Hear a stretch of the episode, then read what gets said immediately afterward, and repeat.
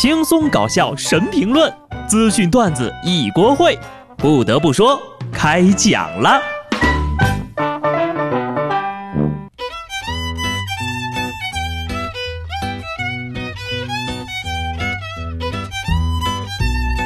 Hello，听众朋友们，大家好，这里是有趣的。不得不说，我是机智的小布。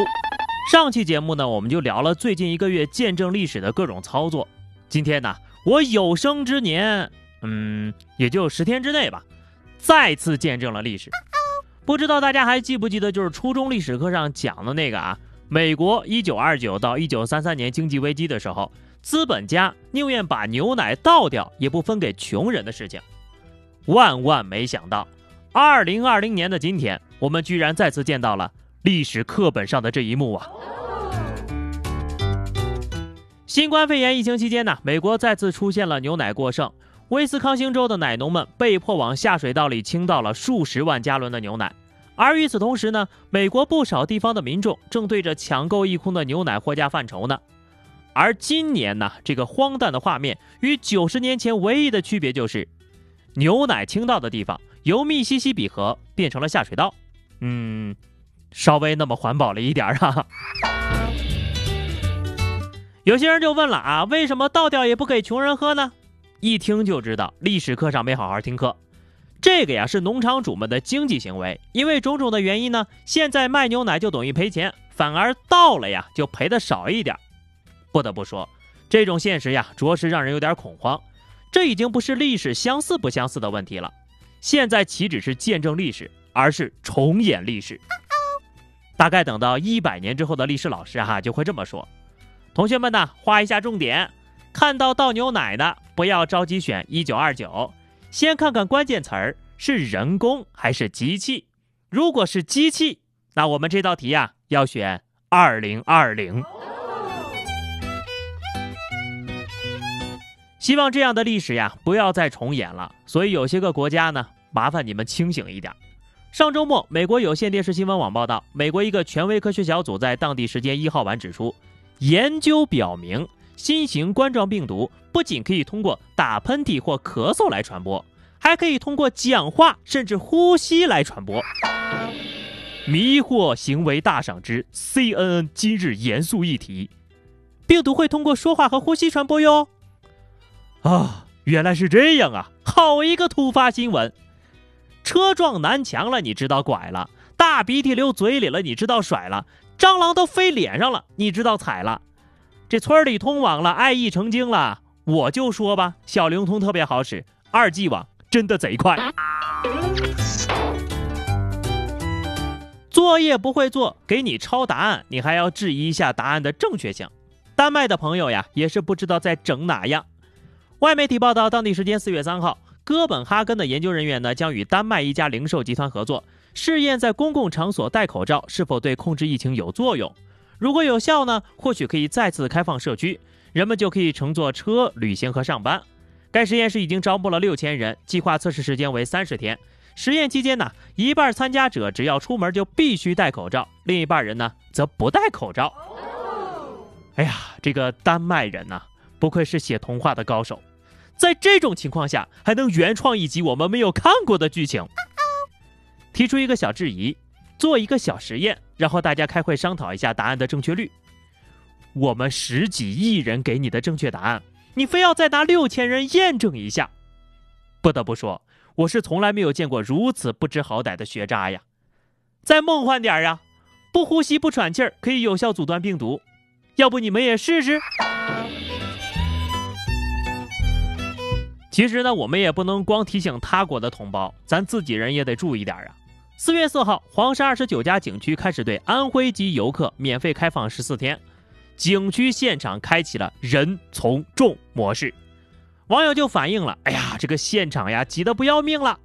五号早上，中国黄山发微博称，景区进山人数已经达到了游客限量的两万人，停止游客入园了。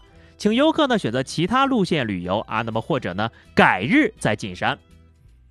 你说说你们，平时买个饭都懒得出门，现在竟然排队登山，人类真是一种神奇的生物啊！再仔细一听，哦，原来是门票免费。同学们呐，复工复学不代表疫情结束，只要世界上还有一例病例，我们都需要提高警惕。再说了，你戴个口罩出去热一脸汗，玩也玩不好，何必呢？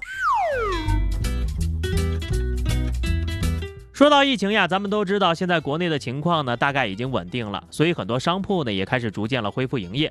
但是呢，考虑到大家的安全，不少店铺对顾客进行了身份登记，方便万一接触到确诊患者，能够及时的联系到人。再但是，有些人呢却打起了歪主意。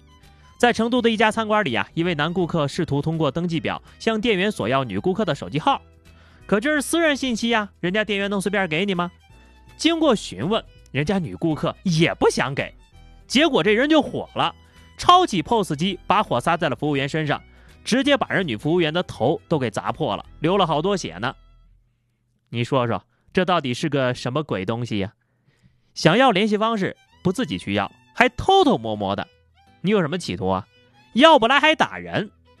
不得不说啊，你要是打算跟人家谈对象呀，也得亏人家没瞎了眼，上了你这条贼船呐，渣男！啊，就这种人就应该抓起来，关两天就老实了。你们瞅瞅下面这二位吧，这回就老实了。浙江台州两男子酒驾呢，在醒酒室里偶遇之后相视一笑，尴尬之余还寒暄了两句。咋回事啊？酒后驾驶呗。民警看见就问：“你俩是不是认识呀？”这二位呢还双双否认：“啊，不认识，不认识，我怎么可能认识酒驾的呢？”哈哈。结果呢？经过交警的证实，这二位其实是父子关系。哎呀，不是一家人不进一家门呐！推杯换盏累十伤，迷迷瞪瞪入牢房。忽见狱友撕我儿，回家切莫告你娘啊！一家人摊上两个不负责任的男人，当妈的可太难了呀！但是呢，还是有一点值得庆幸的，得亏呀，你俩不是嫖娼被抓的。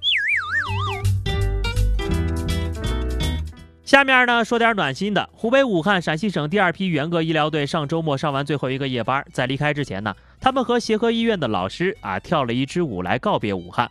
他们是陕西最后一批归队的省队，来的时候一百二十一人，走的时候也是一百二十一人，一个都没有少。最美舞蹈加最美五个字，一个都没少，听起来就感动的想哭呀！辛苦了。谢谢你们在为我们负重前行，谢谢你们为我们拼过命。疫情期间，有太多的快乐是医院的医生拉着病人的手跳出来的。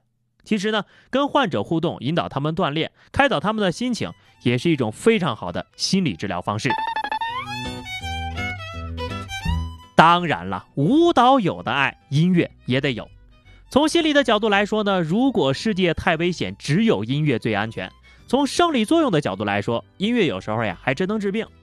伴随着全球疫情的持续严峻，世界各地呢虽然先后宣布进入到封闭的状态，却无法封住人们对音乐的热爱。来自中国、意大利、德国、西班牙、奥地利等国家专业的、业余的音乐家们，自发的来到阳台边上，用美妙的歌声、亲情演奏，相互鼓励，给身边的陌生人呢带来了勇气和温暖。看到没有？只有爱和音乐是没有国界的，乐观和努力总会给我们惊喜。也许上一秒还在困难中煎熬，下一秒就被世界温暖的拥抱在了怀里。在这儿呢，也希望全球的疫情早日过去，每个人都能回归拥抱彼此的生活。好了，那么以上就是本期节目的全部内容了。今天呢，我们来聊聊，在今年的前三个月，你经历过最温暖的瞬间吧。